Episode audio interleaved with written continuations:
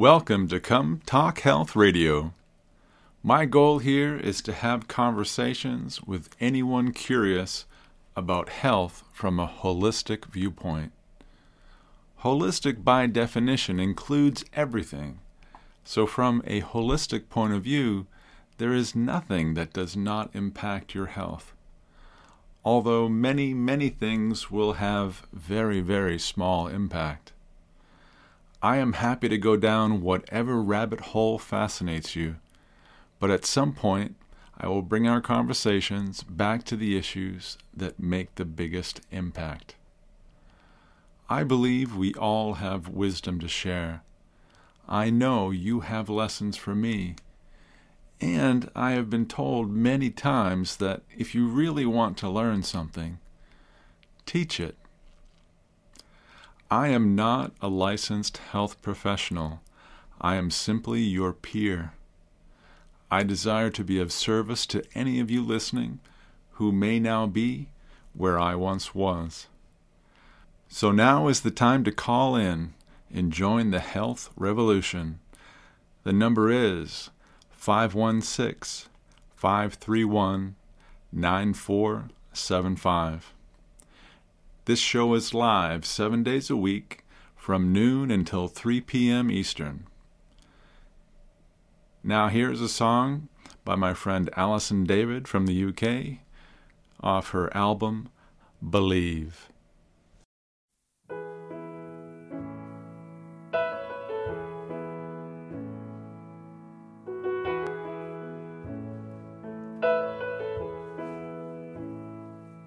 If there's a way this world that we all could live as one together, then we sure got to have a goal. Oh, we'll never know if life could be better. Life it could be better if there's a way us to see that we are all part of the same family. Maybe then we would understand no one ever plans to be hurtful. They're just trying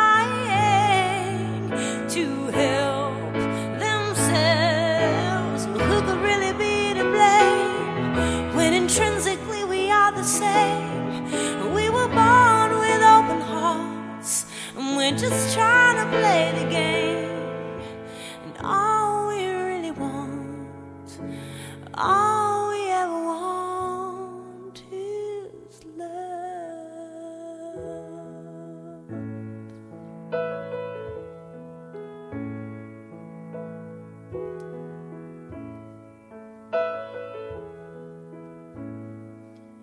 there's a way to see the truth instead of seeing just what we want to see, maybe then we could compromise and then realize all that we could be. We could realize all that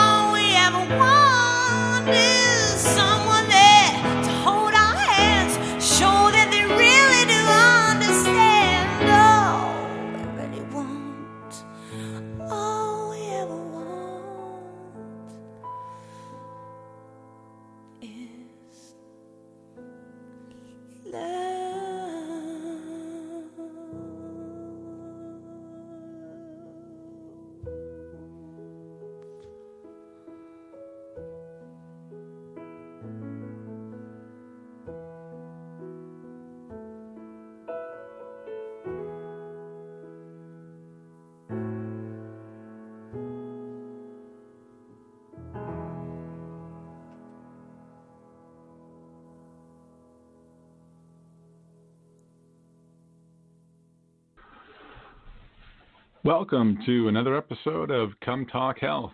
I am your host, Scott Koosland. Today is Saturday, March 21st, and it is a gorgeous day here in Massachusetts. Mid 40s today, sunny. Kind of my perfect perfect temp. When it starts getting above 70 or so, I'm like, oh man, wish it was more spring or fallish. But uh, 45 definitely qualifies to me as within the perfect range. So, topic for the today is trace mineral hair analysis, or trace element, as I prefer to call it, because minerals have the word mineral has different meanings depending on the context. And why not just use what we're actually talking about, which is the elements off of the periodic chart of elements that most of you are probably familiar with from high school. So, before I get into that, I want to touch base on our uh, you know, the, the favorite topic of, of news outlets recently being COVID 19, aka the coronavirus. And I think it was yesterday, it might have been the day before, I was watching some YouTube videos and um, there's a, a former mainstream news anchor by the name of Ben Swann, and I subscribe to his channel on YouTube, I believe. Yes, I am subscribed. Um, yeah, two days ago he has a video called "Truth: Seasonal Flu Twice as Deadly as Coronavirus?" Question mark. And he goes over an apples to apples comparison using the, the CDC's numbers on confirmed cases of coronavirus in, in the death uh, percentage based on you know the confirmed cases of people who had it total and you know from the people that died while they had it. And then using the the numbers from the CDC of people who were confirmed to have the seasonal flu and those who died while they had seasonal flu. And when I was looking at you know the the graph or the image he had up on the screen that had the had the numbers on there, I was like, looks to me like it's five times that seasonal flu is five times as deadly as coronavirus. And uh, you know, he said, well, you know, I'll, I'll provide a link in the description of the show to give you access to the data. And I looked back at it yesterday to see if he'd added that, and at the time that I checked, he hadn't added it. But one of my heroes in the medical world is Dr. David Brownstein. He's the man who he's written a bunch of books. Um, the one that caught my attention first was his book. Actually, he it might have been his book on salt that I read first, but anyway, right around the same time frame, uh, I found his um, book on salt, you know, natural salt, sea salt, unrefined salt, and how important it is for our health, and his book on iodine. In that book uh, was the first.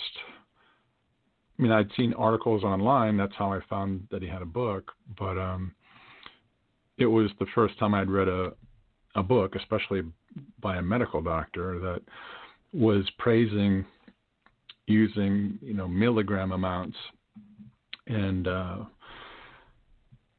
the doctors that uh, are part of what I don't know. It seems to me that it's kind of uh, not really an active project, but they refer to themselves as the iodine project.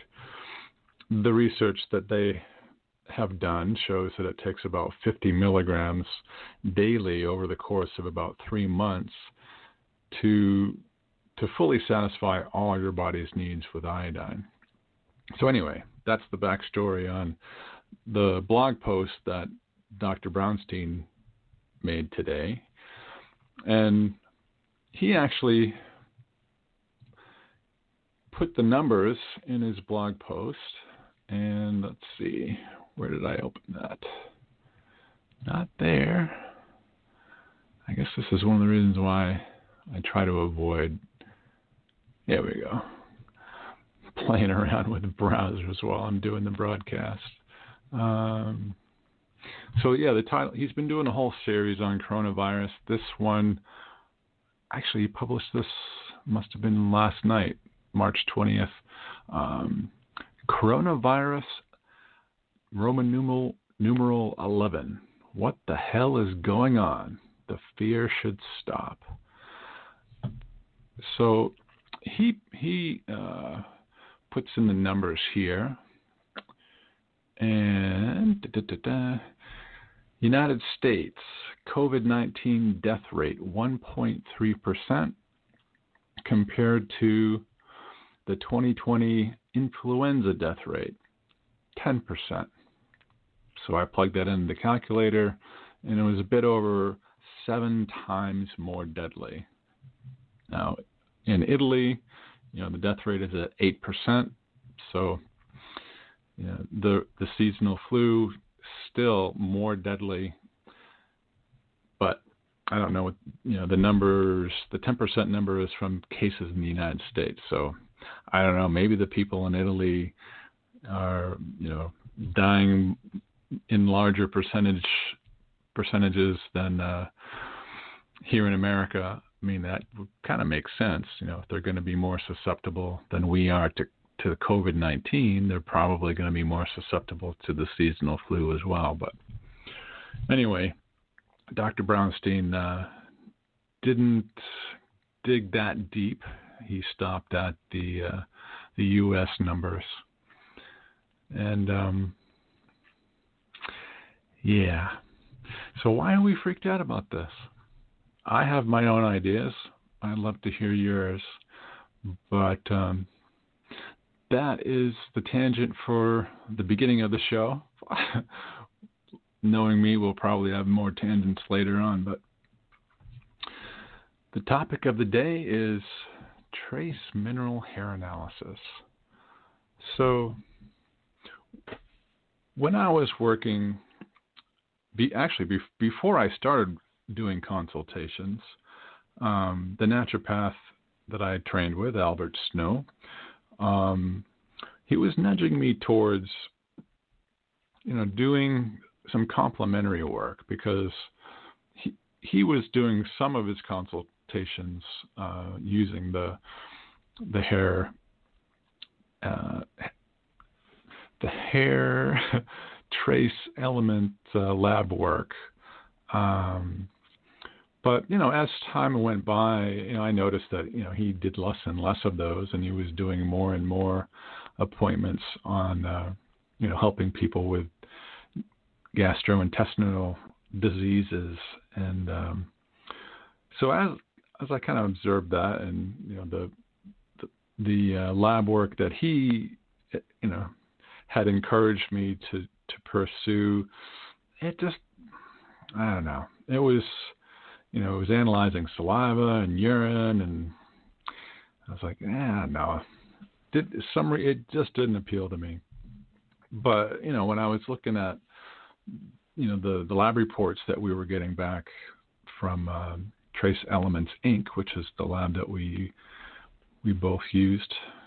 The um, you know I had started doing you know internet searches and looking for articles, and you know found a couple books and um, actually bought a, a DVD set of um, one of the you know the founders of the uh, the research back you know, 20 30 years ago. He'd done a presentation and anyway the the my big takeaway from from watching that first uh, like recorded seminar and I went looking for it yesterday but I couldn't find it as quickly as I wanted to and I um, got pulled away for, from doing a thorough search. But when I when I finally find it, I'm I'm sure I'll be uh, talking about him in the future. But uh, anyway, the the takeaway I ha- I got from watching those videos on trace element hair analysis uh, was that the different patterns that show up. Um, there are three primary patterns two of them, well, one's the most dominant. Uh, it's called uh, a slow metabolizer. Fast metabolizer, the pattern for that is next, and then there's a combination of both that comes up. Well, I, I found it coming up fairly, you know, I don't know, maybe one in ten, maybe one in at some point I think it was more like one in five but they're different stress patterns. And what I learned from that first recorded seminar was that uh, um, your your emotional state is what drives the changes in metabolism and how your body uses nutrients. And um, at the time, it didn't mean nearly as much as it does to me right now. Um, you know, this was back probably 2005, 2006. So, you know, good nine, ten years ago. And I've learned heaps. I've, I've, you know, I know there's heaps more for me to learn, but, uh, you know, my perspective about the power of our emotional state, you know, the emotional patterns that we have, and how that affects the ability of our bodies to to construct health, healthy cells and healthy you know livers and healthy hearts is just it's so I don't know I guess it's uh, it's much much more awe awe inspiring now that I understand it to a much deeper level than I did nine years ago. Um, but anyway, that was my first kind of entrance into uh, the art and science of uh, interpreting these these lab reports. So they, you know, they take a sample of hair. I forget. I should probably prepare more than I do, but um, I think it's like a a teaspoon of hair. Um, you know, not not very much. I mean, the the kits that I would send people home with you know, just had a very kind of thick paper. I don't know what bond it would be. It's kind of more like a a thin cardboard than really, you know, probably closer to that than a bond, I know, 20 bond resume paper or something. Um, so it was more like a business card type of a thickness. And anyway, it had a it was cut in such a way that it made a little scale. And you know, it only the only thing it used for a, a counterbalance, so to speak, was the scale itself. So all I had to do was fold down the edges of this thing so it was like a little teeter totter, and then put hair on the high end of it until it tipped. And then you knew you had enough weight for the lab to analyze. And of course, the hair had to be dry. So if it was wet, that was guarantee that the lab was going to you know, send me an email or call me and say, hey, you know, this lab for Joe Joe Schmo, um, you know, it's only half the weight we need. Uh, so you need to collect some more, a larger sample from from your client. And no matter how careful I was in explaining to people the the rules of collecting the hair sample, inevitably, you know, I don't know, one in ten or so, less, you know, less than ten percent, but enough to be annoying, um, would come back from the lab, would, you know, that they didn't have enough weight. When they was, what I had people do was to, I would get, send them home with this little kit with a, a an envelope that had the, you know, our address on it with a, a stamp. So all they had to do is close, the, seal the envelope, and mail, put it in the mail, and then I would just open it up, take the little sample envelope, and then fill out the rest of my paperwork, send it off to the lab. So I, you know, I didn't open the lab sample and weigh it, which, yeah. Anyway, um, excuse me. So let's see lots of boring shit about collecting hair samples and what a pain in the butt it was. Um, but the lab work itself, you know, it it gave such a great insight into, you know, the you know the average amount of stress that the client's body was in for about two to three months, because you know, on average, approximately hair grows about a half an inch a month. So we were looking for an inch and a half of hair and um, collecting anything over that we'd throw away, excuse me. And then so we were looking at the the inch and a half of hair. You know, inch was okay. It just you know, the shorter the the hair was that was available to take because you know, especially guys they tend to have their hair cut fairly short. But you know, if we could only get an inch long here, then that just means we only have two months instead of three months of a of an average to work with.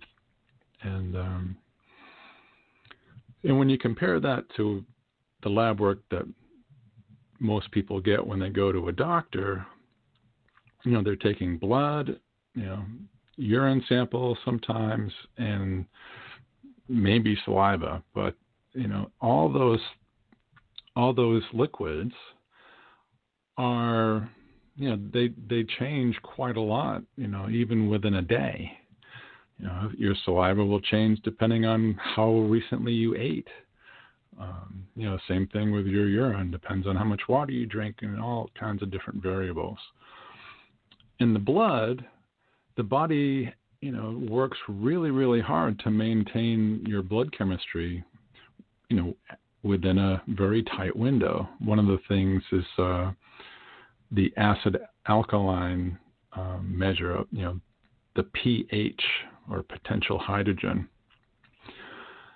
If the potential hydrogen or pH of the blood isn't within, I think it's like 0.05 you know, it's like 7.3. I should probably look that up, but hey, you can look it up too. um, and you'd remember it more than me just telling you telling it to you.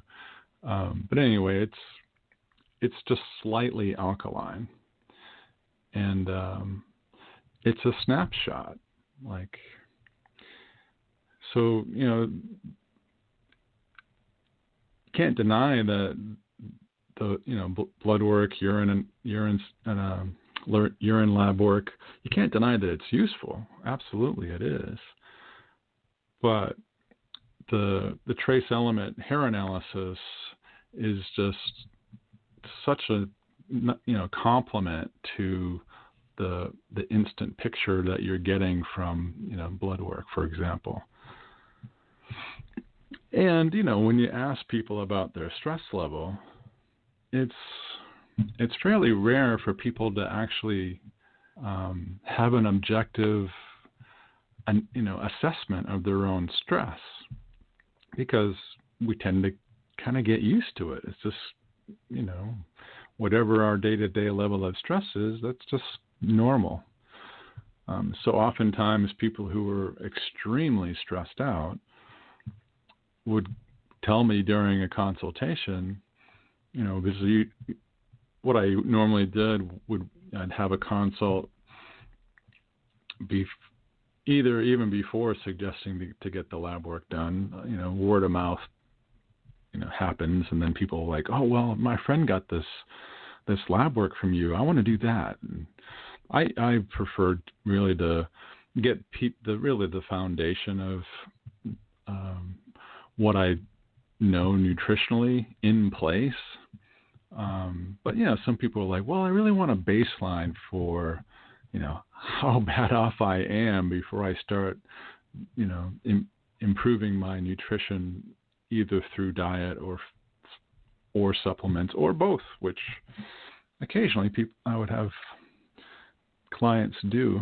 but um, most of my clients they were I don't know. It, it's kind of funny. Like you, t- you tend to attract people like you and I was very lazy with my diet at that point, and um, I would much rather prefer to just take some supplements to balance out, you know, the deficiencies. Is you know, part of me was just convinced that, you know, because of the poor quality of the soil that our crops, you know, our food crops are grown in, and then of course the crops that are grown for the livestock that are that we're raising to then um, meet our our illusionary protein requirement, um, but that's another story. Um, was you know that the the soils are so depleted that I did you know I wanted to believe that it, we that I really couldn't avoid uh, nutritional deficiencies, especially with the you know the different toxicities in the environment from you know the fumes coming out of cars and trucks and 18 wheelers and you know factory smokestacks and you know the so-called silver amalgams in our teeth um, that are half mercury, which is the most toxic substance known to man that isn't radioactive, to the cigarettes that I smoked um, you know, one of the things I learned about uh, tobacco was that it tends to be high in heavy metal called cadmium, and that that require your body needs selenium to help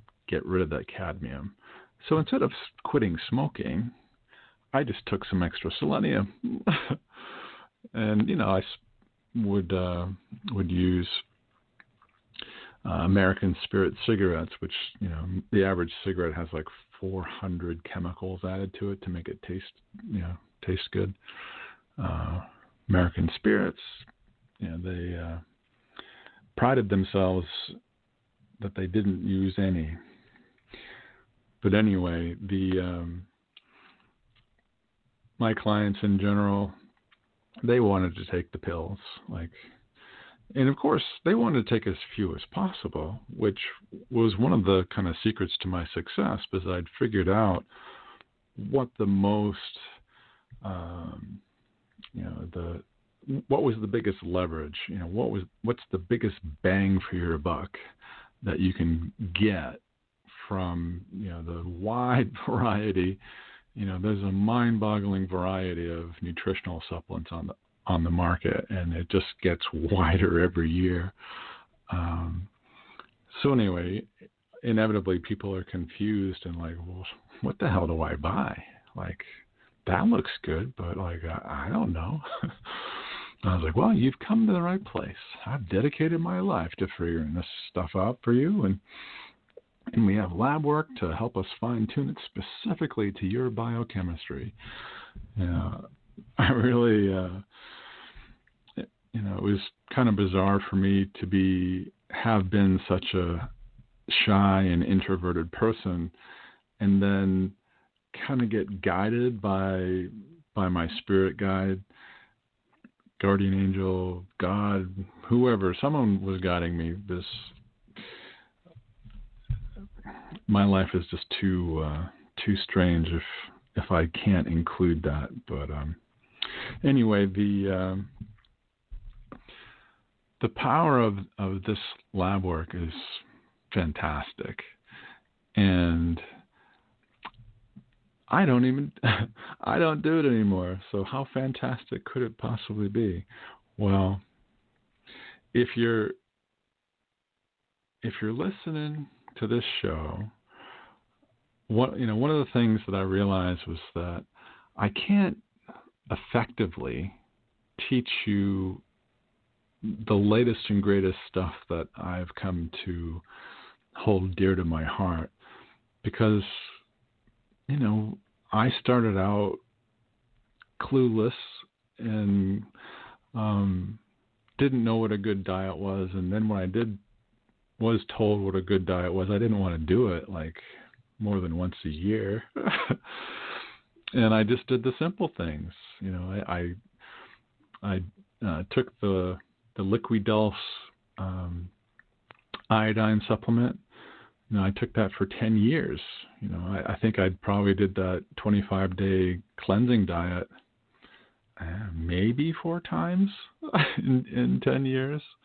Like, I did, no, actually, I probably did it five or six. Is the first couple years I was like, wow, that was really good. I should do that in a few, you know, three, four months from now. I should do that again. Um, but that kind of just faded away especially after I got into uh, you know the science of nutrition and using trace element hair analysis to figure out you know where I had excess and where I had deficiencies and where I had toxic and all this stuff. It's like ah, I can play with all this stuff without having to do that crazy uh, cleansing diet. So you know, like just like anybody, or most people anyway, don't want to say everybody, that I didn't really want to change my lifestyle. And, um, you know, having this lab work available to me made it that much easier to justify maintaining my, uh, you know, my cheese addiction and my uh, love of, you know, really high quality beef. You know, at that point, like a ribeye steak was that, and like a baked potato smothered in butter and sour cream. Oh my, that was the best. But now, unfortunately for my uh, former self's preferred lifestyle, I you know I, I just know better. I'm just not not going to return to that ever. So besides the iodine, the other thing that stuck with me was alfalfa.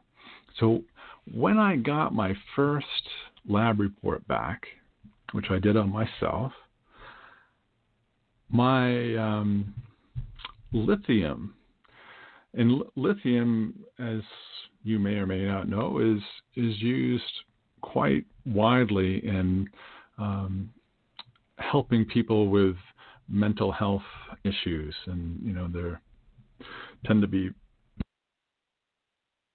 use lithium a lot with people who are manic or bipolar.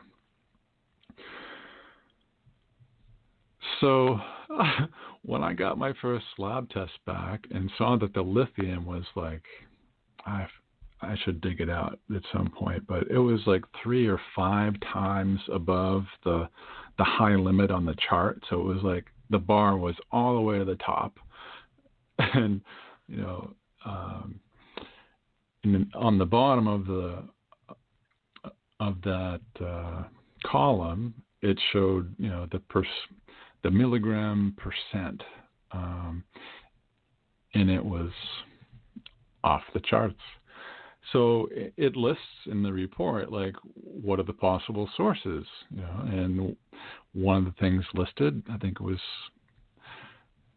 you know, it was either first, you know, the first three things alfalfa. I was like, oh, well, I've been chewing 25 tablets of compressed alfalfa for 10 years. I know for certain where that uh, lithium is coming from.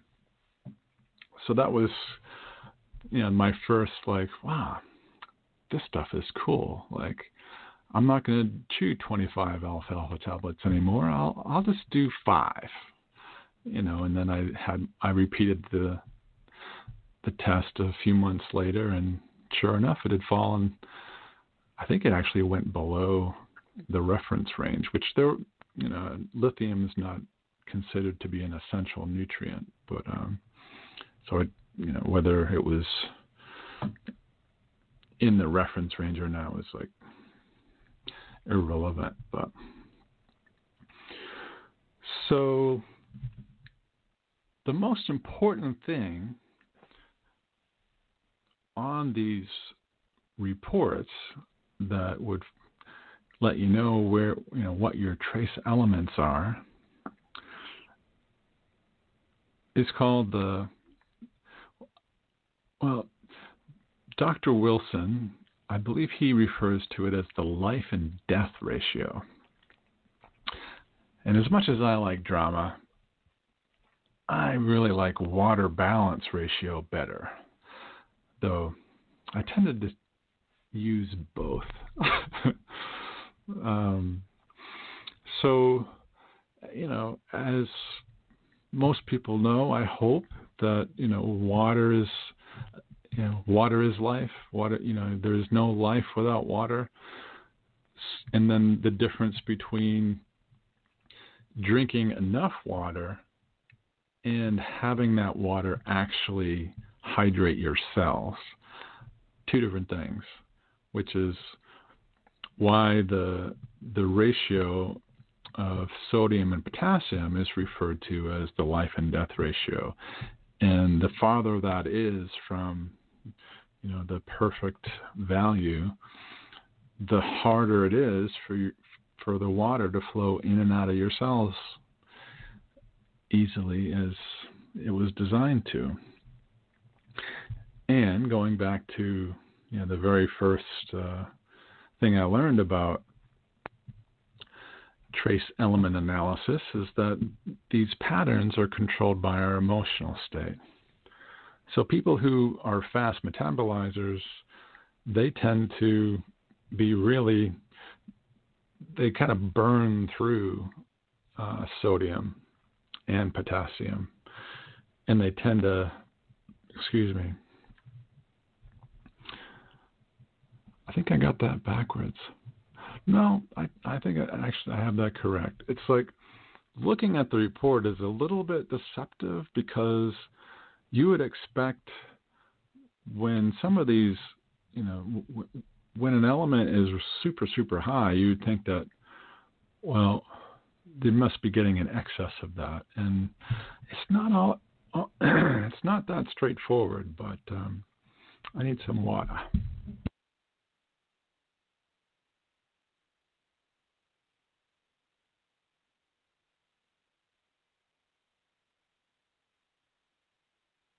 It's better.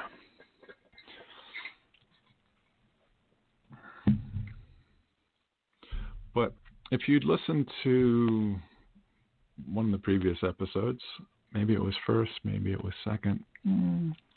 Anyway, the uh, if you have too much sodium in your body, you know you're going to have waterlogged cells and you're going to be bloated. And you know, on the other side of it, you have way too much potassium, which is really a non-issue in America and most Western countries, um, because our diets are so low in, in potassium. Um, but if you did have high potassium, you're going to be dehydrated because the water that you drink, or the, and of course there's water in the food you eat too unless you're just um, I don't know eat, eating burnt toast or something. But uh, um, if you if your potassium's much much higher than than your sodium, then you're going to be dehydrated, um, regardless of how much water you drink. And then the very next most important thing on a trace element hair analysis report is the absolute amount of potassium. And you know, with when potassium's I believe I think it was two milligram percent or lower is considered to be a, a severe cardiac risk. Like if it, when potassium is that low, like you're a walking time bomb for a heart attack. Um, and I think I only saw that with the clients that came to see me once or twice in the seven years I was actually I was only doing them doing the consults from like 2007 so 8 9 10 11 12 so 5 years. I think I only saw two clients that had that low of potassium. So even though Americans are really sucking at getting a healthy amount of potassium in their bodies every every day, you have to be really, really bad at it. Like you have to have an active hatred towards vegetables, which I have run into people like that, you know, throughout my life. They're like, ah, vegetables. No, thank you. And those are the people that end up dying at, you know, 30 or 40 or they generally don't make it to 50 before they've keeled over from a heart attack and left the planet.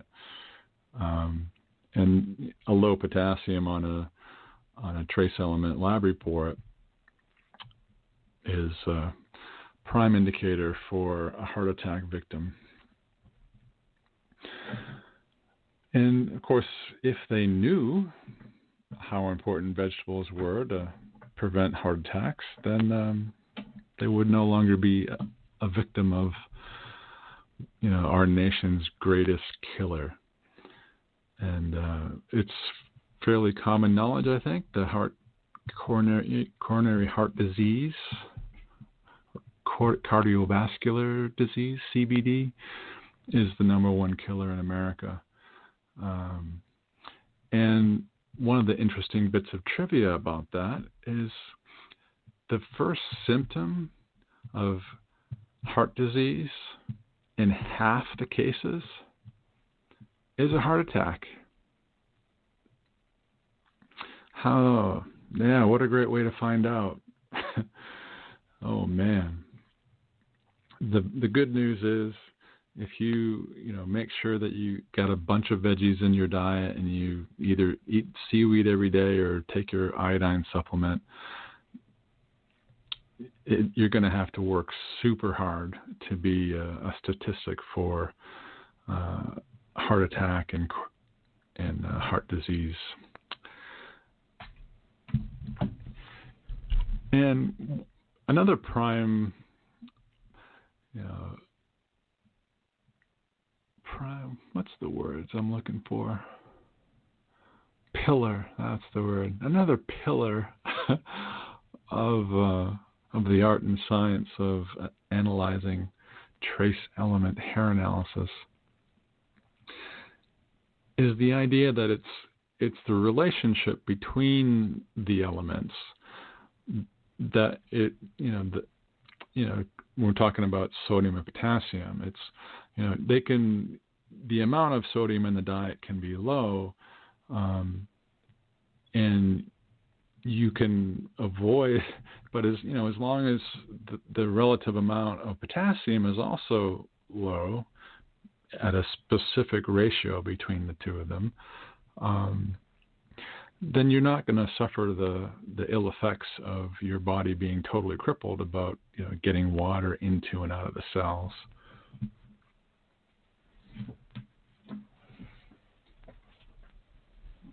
So, figured I would take a look at my notes here.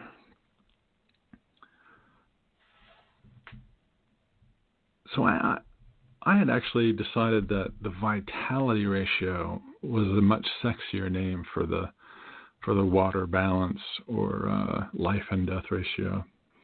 I guess life and death is I don't know th- a thrilling description, but vitality has is such a more positive way to describe it than life and death. So somber, man. So, what's the name word? Morbid.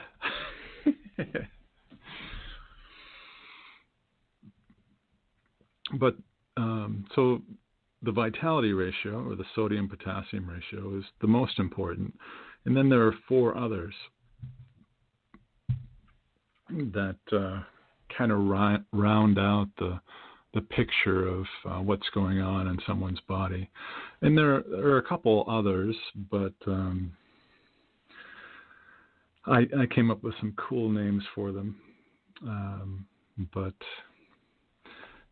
that was just kind of more fun than um, something I would have time to talk about generally, unless I did a marathon consult and uh, you know basically closed the store down and the person you know didn't have uh, family to go home to or didn't have a dinner date or something and they just were fascinated. I think the longest appointment I had was like three and a half hours. And I might have talked about those uh, two other uh, element ratios, but uh, I'm not going to talk about those here. There's, even if I, I guess if I talked for the next two hours, I could probably get to it, but uh, I don't plan on doing that. We uh, got 13 minutes to the top of the second hour.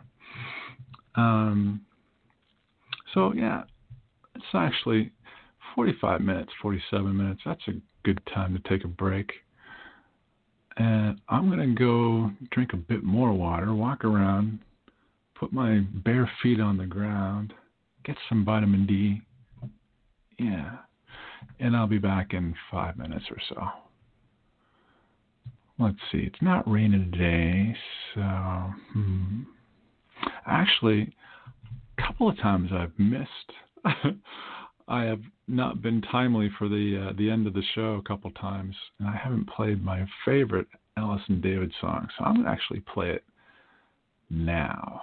It's called "Dreams Come True."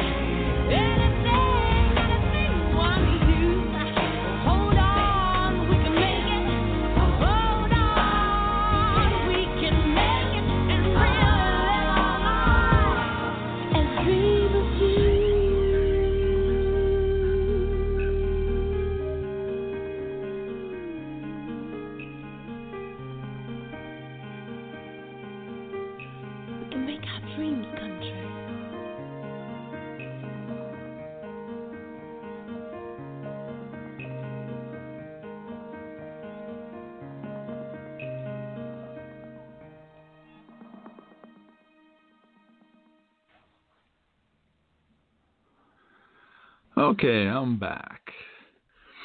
And so we talked about the two most important things on a hair trace mineral analysis lab or a hair trace element analysis, as I like to call it.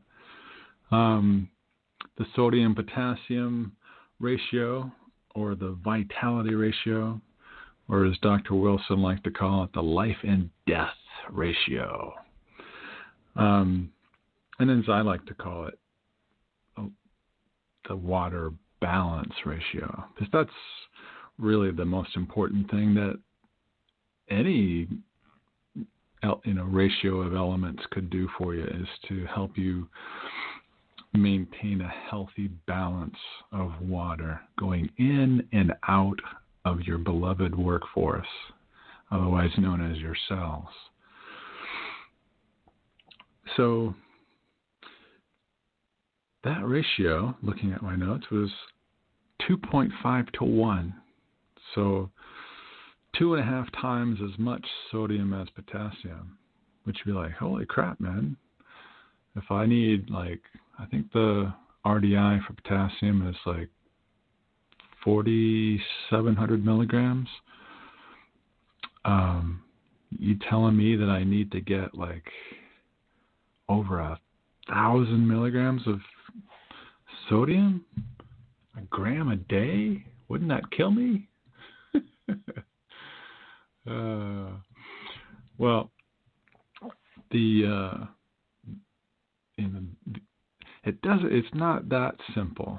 You know the the body has you know its own intelligence and you know how much of the salt you know the sodium that you actually hold on to and that and that will show up in your hair that we send off to the lab um, that's that you know you can't can't quite make that comparison but uh, in a general sense it's true you know if you if you're eating a ton of salt well your body's going to be struggling under the load of having to to try and get rid of that. And if you're not drinking enough water to begin with it's just going to fail. Um, and then you know as far as the the effect on having low potassium for for uh, for your heart you know that's the second most important thing and that you know over 90% of Americans are not getting the recommended daily of potassium. I think the last article I read it said I think the average person is getting about half of the amount of potassium they need to. which means they're, you know, they're going to be, you know, Americans are going to be bloated and walking heart attack risks due to their aversion to vegetables. But hey, it's your life. If you really love your steak and you really hate your veggies and it's worth it to you to you know to die at 40 years old I don't believe in death anyway, so hopefully you don't either. It's just uh you know you're no longer going to be here on planet Earth, but I'm very, very, very convinced that this is not the end of the line. So if you only want to be here for a short time and indulge yourself in, you know, steaks and fried chicken and um, everything else that you love to eat, but the more uh, nutritionally savvy amongst us will try to tell you is the wrong way to go, then you know what's the biggie? to me, it's not a big deal. So what else we got here? We have the thyroid ratio, the adrenal ratio, the sugar tolerance ratio, which I talked about yesterday when I was giving you uh, kind of a, a summary of why is it so hard to diet? Why is it so hard to to maintain a healthy weight? Um, and then an unnamed ratio, um, at least maybe I don't know. Dr. Wilson has, um, I think, revi- come out with a fourth, fifth, and I think sixth edition of his book, Nutritional Balancing and Hair Analysis. Um, and his most recent version has a completely different title.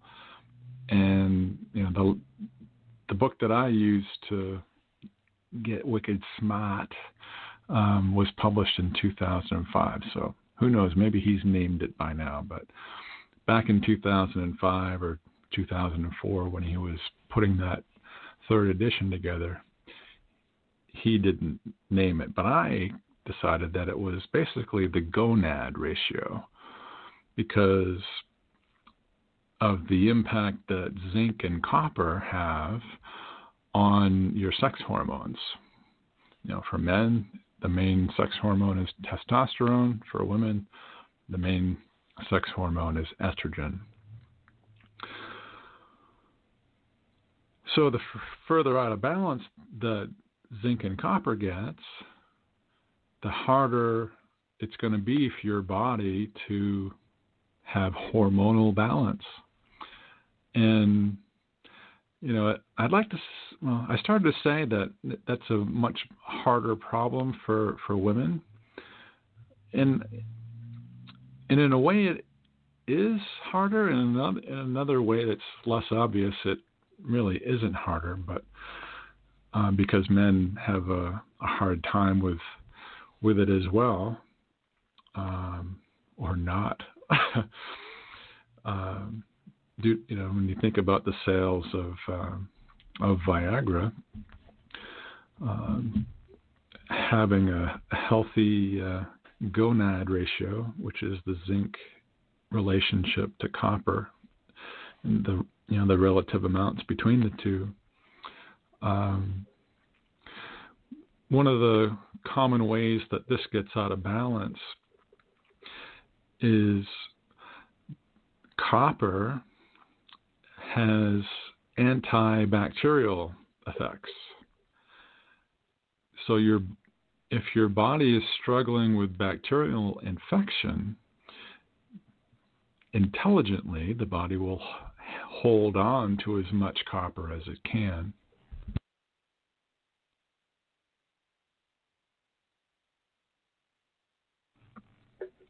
So when when the body's you know when it's hoarding copper to help help fight infection, that throws off the relationship with zinc. And as some of the more savvy people in the audience will know, you know, zinc is a huge deal for the immune system as well as you just realized, hopefully, that copper is a huge deal for the immune system.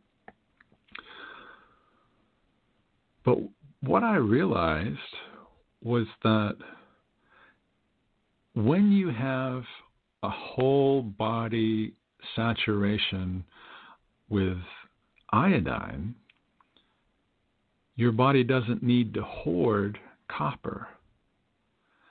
And then your zinc and copper ratio will be able to normalize and you're going to have you know happy levels of sex hormones which let's face it like the two greatest pleasures on this planet are eating and sex. I was going to be more crude but I do have an R rating for all my shows, but you know, sometimes I don't feel the need to drop the F bomb, or I feel self conscious about it. But anyhow, the um, the, that is a major major problem. We have a worldwide iodine deficiency. Your body's going to hoard copper so it can fight off bacterial infections. And because it's hoarding copper, it's going to throw your hormo- hormonal bleh, hormonal balance completely out of whack. So, you know, for men, it's going to be low testosterone.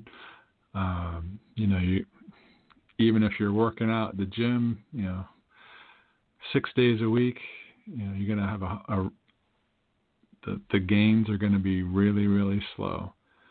Um, you know, for women, when the zinc and copper gets out of whack, you know your your menstrual cycle is going to be miserable.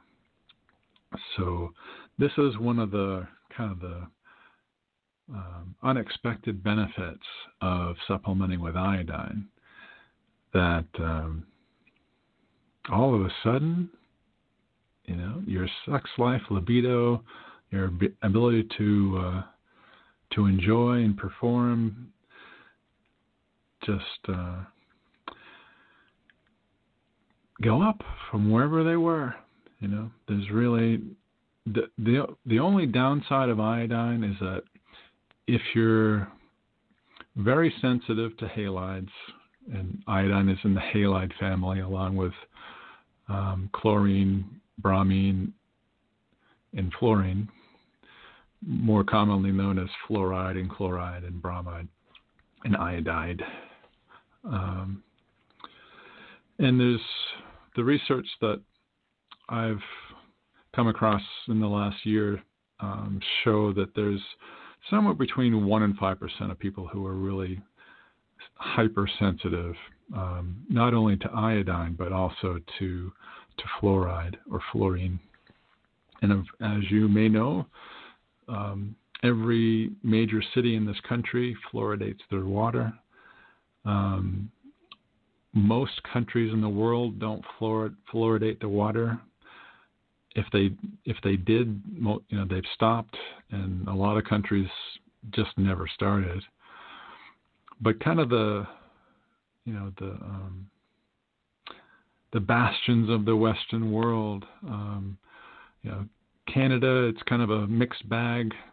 Some provinces fluoridate, some others don't. Some cities do, some don't. Of course, in America, more and more, you know, fluoridation battles are happening, and towns and cities are are uh, ending it. Um, Australia fluoridates, Ireland fluoridates. Uh, those those are really the the major uh, holdouts onto this antiquated practice based on horrible science. Um, and you may or may not know it is being uh, being brought to court and I would expect the court date's going to get pushed back due to the coronavirus, but it was scheduled for, think it was like April 20th. Um, but um, let's see, I think it's Fluoride Alert. Let me just look that up right now. Yeah, fluoridealert.org is one of the, you know, one of the best resources for learning more about why this water fluoridation is such a horrible, horrible idea. And of course, if you go to the CDC's website, they praise it as being one of the modern wonders uh, of uh, that that have benefited human health, and it's just like, ah. well, drinking the fluoride, drinking the Kool Aid. It is some nasty, nasty shit. And, you know, one of the things that has become kind of a politically correct battle cry is like, we would, we're doing it for the children. Um, well, I don't want to get too, I, I should do a whole nother show on fluoride. So, um, otherwise, we're going to not learn any cool things about trace element analysis, which may or may not bore you to tears. Hard to know. Hard to know.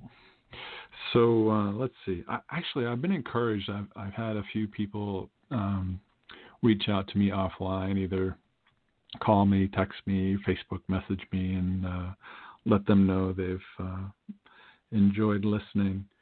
Um, so that's good. I I think I would still go on with this show even if I didn't have have the encouragement, but uh, it helps. Makes me happier when I'm doing it, I guess, than than I might otherwise be. Um, anyway, so we've talked about the vitality ratio um, or water balance ratio, sodium and potassium. Talked about the importance of potassium just as its absolute level in the body being a, a heart attack risk, you know, cardio health risk. Yesterday we talked a bunch about the sugar tolerance sugar tolerance ratio with calcium and magnesium.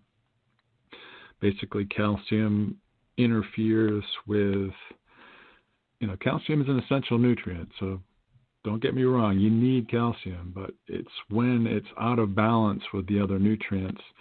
And looking at the the five core ratios, um, the, there are two ratios that have calcium, and uh, it's the sugar tolerance ratio. It's calcium on top of magnesium, which you know the higher that ratio gets. Um, you know, got my notes here. Uh, let's see. Perfect is about 6.7. Um, if it's low, it can go down to about 3, and that will be considered hypoglycemia. And also going high up to about 10, 10 to 1, that's hypoglycemic. Um, and then below 3 or greater than 12 is has been correlated strongly with people who have been diagnosed with diabetes.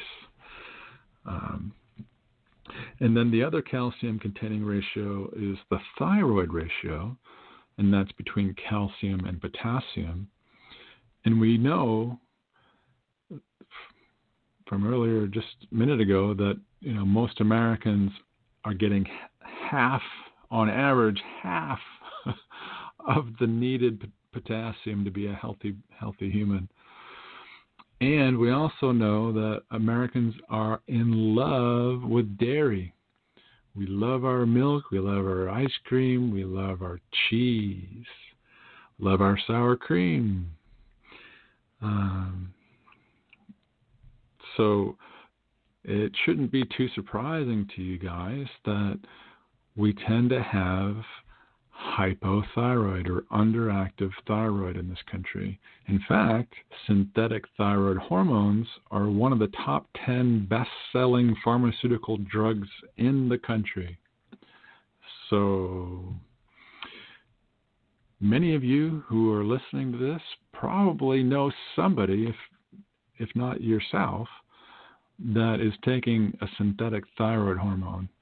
And our love affair with dairy and our hate affair with vegetables, especially you know the high potassium vegetables like sweet potatoes, probably my favorite potassium containing veggie. Um, the Okinawans, who when they were eating their traditional diet, were among the the healthiest and longest lived people on the planet. Unfortunately, um, they're eating more Big Macs and uh, Whoppers and all that kind of stuff nowadays, and their health has gone down the tubes. Um, so those those are the two one two biggies for calcium, and basically when calcium gets high in re, in relation to potassium and magnesium, then uh, you're going to suffer. It's going to get in the way of your insulin and your thyroid hormones. So the the last ratio we have not talked about is the adrenal ratio, and that is the relationship between the amount of sodium and the amount of magnesium.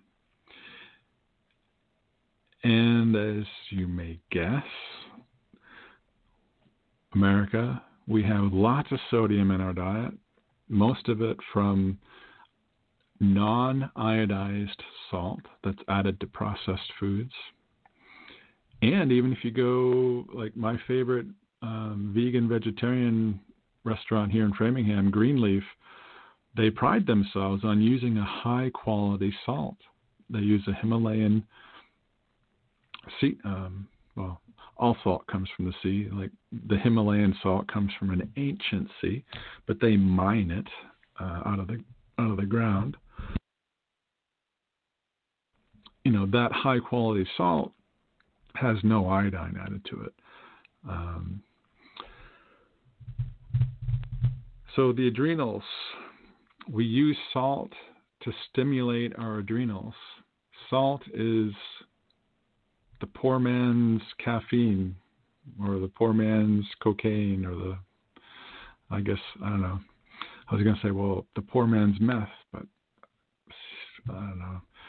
From what I've seen on on the tiny bit of television that I see here and there, it seems like you know the the the poor people are are the ones that tend to get mixed up with methamphetamine. But anyway, um, salt helps to st- stimulate the adrenals. Sugar also. So you know wh- what do we live on? What we live on caffeine, salt, and sugar. It's like America runs on Dunkin'. Yeah, we do, and we're you know we are uh, lifestyling ourselves to early graves and ridiculously expensive healthcare costs.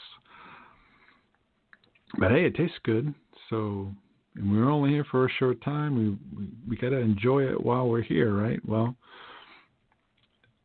I believe that we were created with the genetic potential, which of course our genetic potential has been damaged over the millennia, but I believe that that can be repaired within your lifetime in that we have the the potential to live hundreds of years.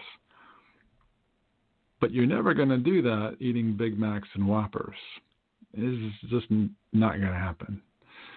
Um, so you want to, you know, it's again, it comes down to preference and what what do you value? Like, do you want to burn the candle at both ends and go out with a flash and be here for 40, 50 years and then be gone?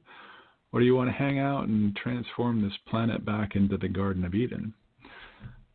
Second choice is what I'm aiming for. And I'd like to take as many of you as possible with me. So that is the core of understanding, you know, the main things that I would talk about during, you know, an hour, hour and a half nutritional consultation. And um, it is, you know, it, it, it made sense to, to so many different puzzles about why we struggle so much. And, um, you know, when, when we have so many basic things wrong, you know, and when our, you know, let's just looking across the page here for my notes, the thyroid ratio, it's it's way out of balance because our our potassium intake is so low. The adrenal the adrenal ratio, um, it's out of balance because we have so little magnesium in our diets and such so high sodium and I guess I didn't say we have so high calcium for the thyroid. Um, so you know, basically every single ratio on of the core five, we are we are doing things the wrong way for both of the of the elements that are involved. So thyroid ratio, we're getting way too much calcium, way too little potassium. For the adrenals, we're getting way too much sodium and way too little magnesium. For the water balance or vitality ratio, way too much sodium, way too little potassium. For the sugar tolerance ratio, way too much calcium, way too little magnesium. And for the gonad or the sex ratio, you know, too little zinc and way too much copper. And, you know, the copper is really only indirectly, you know, kind of your fault as far as your dietary choices go. But, the, you know, as I explained, your body will hold on to copper so it can fight bacterial infections, which it only needs to do because you're not getting hardly any iodine. So when you, when you have all five of these ratios, you know, fine tuned right into the the optimal position, you know, the optimal relationship, your energy levels are going to be awesome. And you're going to be, you know, generating all the melatonin you need. You're going to be sleeping like a baby. And, you know, your sex hormones are all going to be at, on all full, you know, all eight cylinders. That's um, nowadays it's all six cylinders, or all uh, all battery cells if you're driving an electric, um, fully charged. And uh, and the and the wonderful thing about you know every time you you, you take the, your level up to the next next step, everything in your body works better. So all of your sensations are are richer. Of course, this is a double-edged sword because not only are your taste buds going to work better and um, your eyesight's going to be sharper and your sense of smell is going to be better, but you're also going to be much more sensitive to your emotions, which when you're carrying around, you know, lots and lots of emotional baggage from all kinds of childhood traumas that you haven't worked through, and you know, everyone gets traumatized every day. The only way you're not going to be traumatized every day is to reach a, a level of perfection in the way that you love both yourself and other people, and that is ridiculously way way easier to say than to do. As I've been working on it, actively trying to be uh, aware of my emotions, respect them, not you know trying to feel them instead of distract myself from them for the last eight years. And the best thing I can say for myself right now is I finally got enough.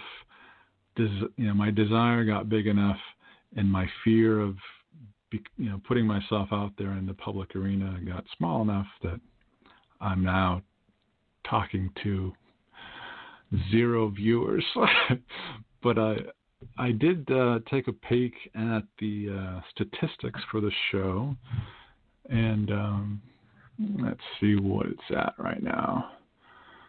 Dum dum dum. Host tools. So after the first day, so I had my first broadcast on Tuesday. When I looked at this chart for all time listens on Wednesday morning, I had four listens. And I was like, ah, that's not too bad. Well, one of those was me, so there was really only there were three people that listened to my first show from Tuesday the 17th. And then the 18th on Wednesday, did that show. Thursday morning, I looked, and I think it was like 17, 18 listens. And I was like, wow, went from from four to 18. Rock on. That's cool. And then yesterday I looked and it really hadn't budged. I it, it went up a few, um, so I think it went up to 20. And then to, today, when I looked, as I was getting ready to to sit down here with you guys, it had gone up to 27. And if I refresh it right now, 27, which I think they probably only update it, you know, once, probably once a day. But um, but yeah, I'm so looking forward to the point where I've got a long list on the switchboard of people who are just so excited to join the conversation. Um, and w- one of the things that I was thinking about earlier today was that, well, you know, if I'm really, if I want more people calling in, like maybe I should mention it more. like, hey, this is this is a call-in talk show. This is not, you know, my intention for this is not to have it be, you know, the Scott Scott's lecture hour or Scott's lecture two hours. Is, you know, from doing this, this is uh, the fifth episode. Like, um, I learned from the f- first four that yeah, I kind of lost interest after the second hour. Like, yeah, it just, you know, I'm like, yeah, I've said a whole bunch, and um, I think I'm good. And uh, my nephew called in today and uh, checked in to see how I was doing. And I was like, yeah, it's going good, man. He's like, well, how's the show? He's like, I listened to a bit of it. You sounded really good. And I was like, oh, thanks, man. I really felt good that first day, especially. It, uh, I felt like I was really, you know, in the flow. I was riding the wave, like right in the sweet spot. Um, yesterday, you know, com- the comparison between Tuesday and Friday shows it's definitely not in the sweet spot for very long, if I was at all yesterday. Not that I didn't enjoy it, but I was I was like, yeah, there's going to be good days and bad days, and some days I'll be just on fire, and other days I won't, and that's okay. It's like, you know, if you want to be a great musician, if you want to, you know, have a have a top 100 or top 10 uh, song on the radio, like you got to generally you need to write a lot of songs. And one of the things I learned was that, you know, I always in my naive mind, thought that every singer that was on the radio had written their own songs. And that is just not true.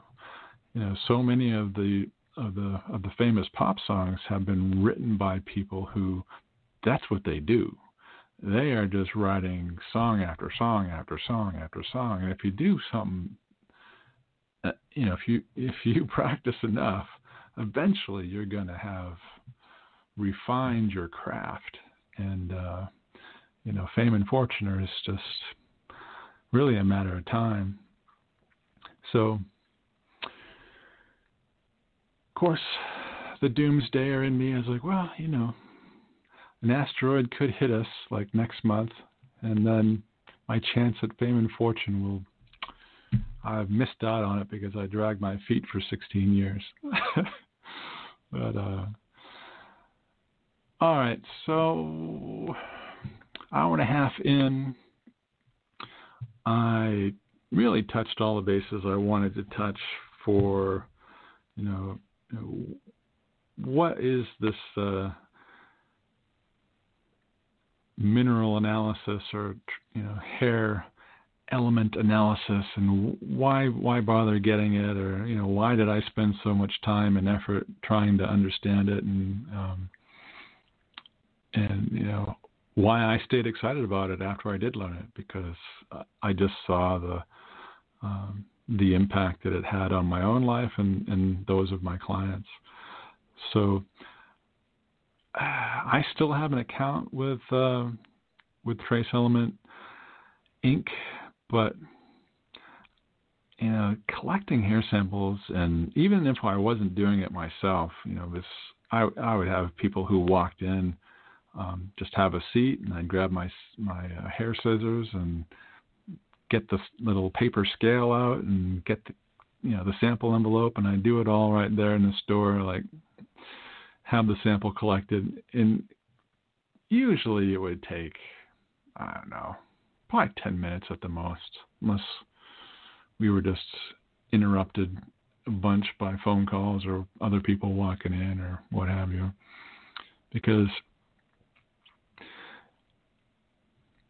Yeah, because we were a, it was a mom and pop and me, and uh, we were we at one point we were doing great, but um, unfortunately, or the way I the way it looks, I look at like the downfalls in life and when things go sideways. It's like it's it was just a an opportunity to you know shift gears, look at the next thing that the next opportunity.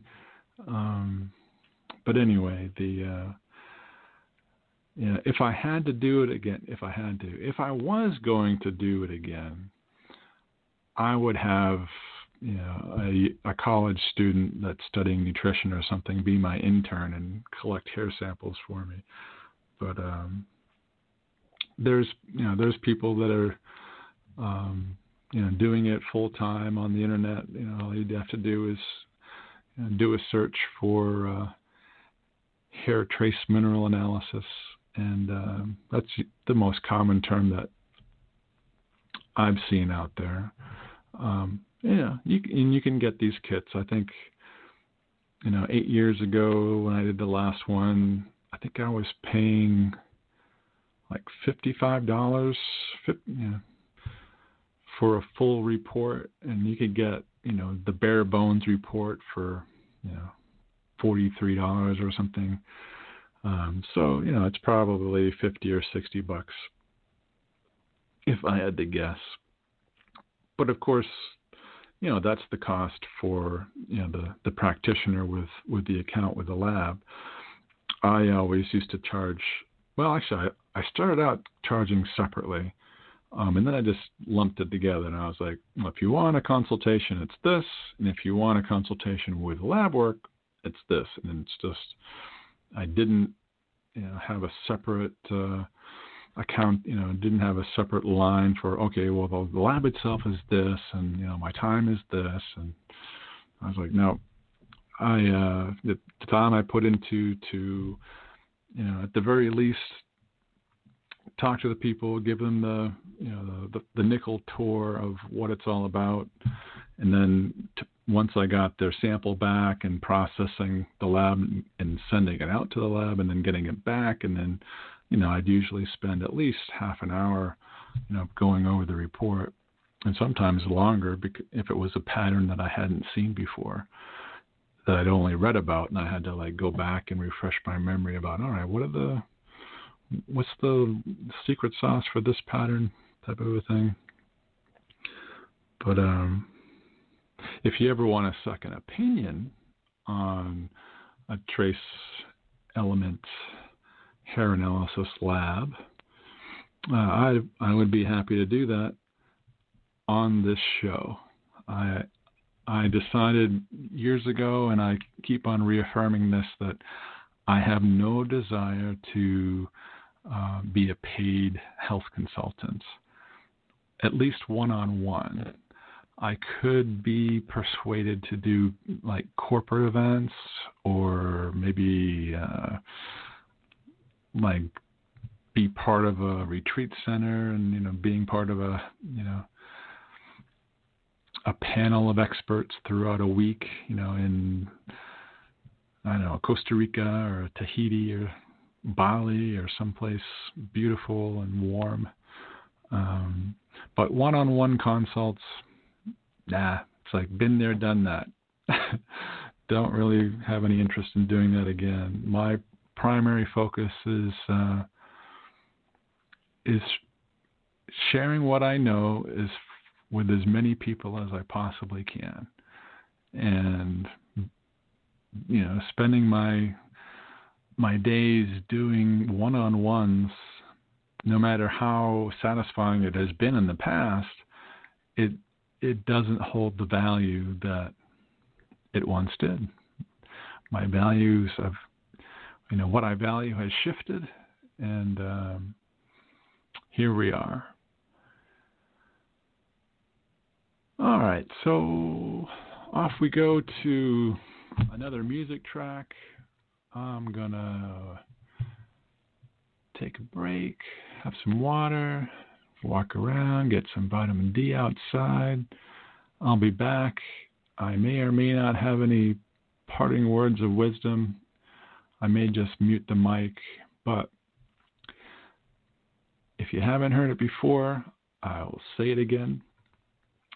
I am ded- I have dedicated these 3 hours from noon to 3 p.m. Eastern every day, 7 days a week for the next year, and we'll see how it goes after that. Um, I may may miss a day or two here and there throughout this coming year, but um, at at some point, I, I hope to uh, to attract somebody who would like to to co-host with me, so that even if I am uh, you know flying across the country somewhere, um, the show could still go on. And then I guess if that doesn't happen, I'll do one of two things. I'll either pre-record a show and just have it, uh, you know, just upload it so it it's there automatically for the live sh- show. Of course, it will be a a pre-recorded show in the in the live time slot, but um, you know that's that's weeks away at the at the soonest. So cross that bridge when we get to it.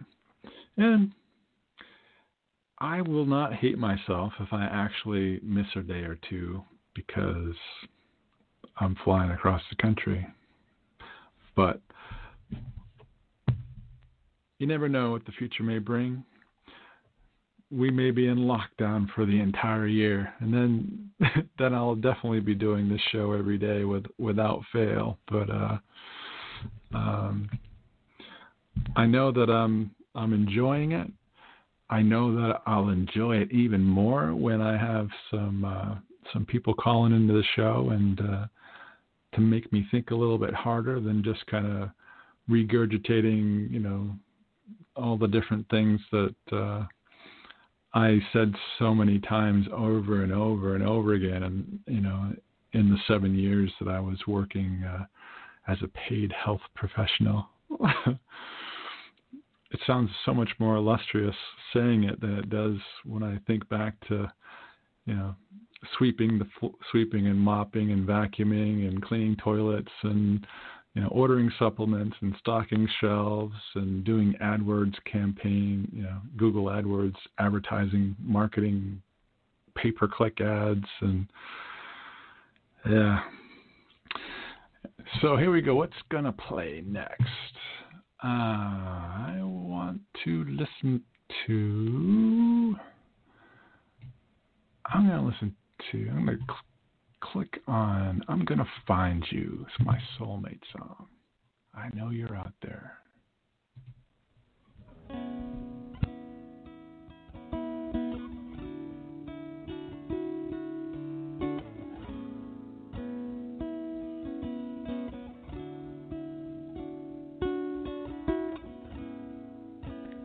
Somewhere out there, there's someone just like me. They're making the same mistakes on the way to where they wanna be. They're tripping on the same hole. They're another lost soul in the fight against their loneliness.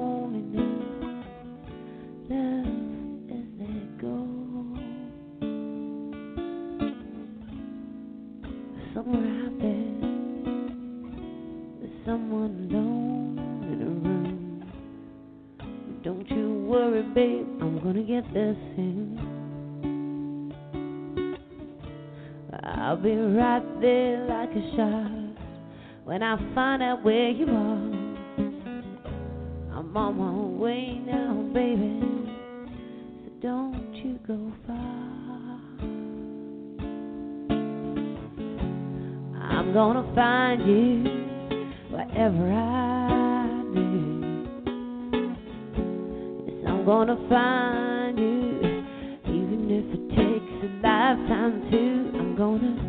find you wherever I do. somewhere there's somebody looking for someone just like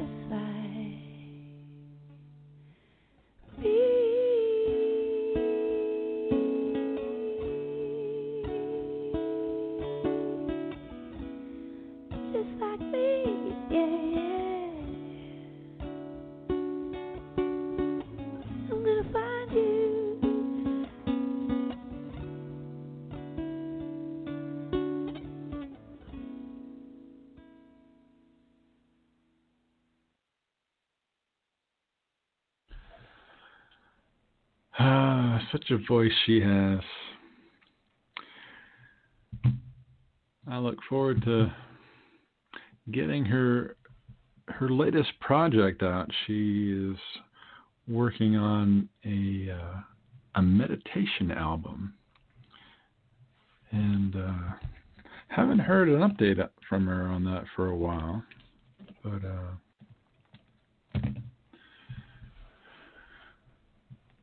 one of these days, I, I asked her if if um, she said that one of the things she's doing for the people that have been, uh, you know, su- supporting her work. She was at one point she was raising money to create her own recording studio, and um, you know, I sent her off a little bit of money, and um, as many other people did, and you know, she said she sent me an email saying, you know, one of the things I'm doing as a thank you is to you know do a serenade for people to you know to sing you know their favorite song. And i was like okay yeah i i know i know exactly which song i'd like you to sing. Um but i'm not ready for you to do that yet. I don't know if i could uh maintain my composure but anyway, she she was like, "Well, whenever you're ready." So on Tuesday before the first show, I actually uh, you know texted back and forth with her and uh, and said, "Hey, well, you know, how about you come on to come health uh, come talk health radio and uh, you know sing us a song live there?" And she didn't. At least I don't remember her you know saying yes or no to that but um maybe she's still thinking about that. Uh but i think that'll be super cool to to have Alison uh Alison David live and in person and sing us a song. But if she would rather not and i'll you know do that i think she said she usually do, does them over zoom but um we'll see how that goes. Maybe she'll do both um, I am going to mute up the mic and I think I'm going to do a bit of spring cleaning. So I'll be a little bit more present than I have the other previous days here in the in the nursery uh, grade school of I don't know the first days of of my uh, experiment of doing this radio show. But I'll actually be in the room, so I'm going to actually have my eye on the chat room and if anyone's streaming or not. But I guess it doesn't ultimately matter unless you're asking a question in chat or actually calling into the switchboard. So I will remind y'all that the call in number is 516 531 9475. And if for whatever reason today or any other day that uh, you get dead silence when you listen to the stream or when you call into the switchboard, um, you have the option of sending me a text message on my Google Voice number 508 207 8129. And with that, I will uh, say bye for now. I'll be around and available until 3 o'clock Eastern. So we got an hour and 15 minutes. And maybe today I'll uh, actually get back to the. Uh, the studio control page here on Blog Talk Radio and queue up uh, Dreams Come True again to to get back into the the intended rhythm of uh, of the intro song and the the outro. So I will yap at you later.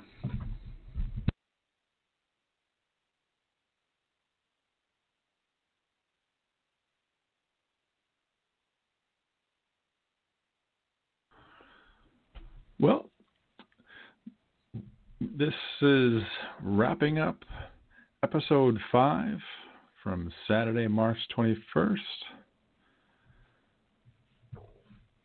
Here is our, here's my favorite Alison David song. Played it earlier today, and uh, I just love it to death. So I'm going to play it twice. Here we go. See you tomorrow.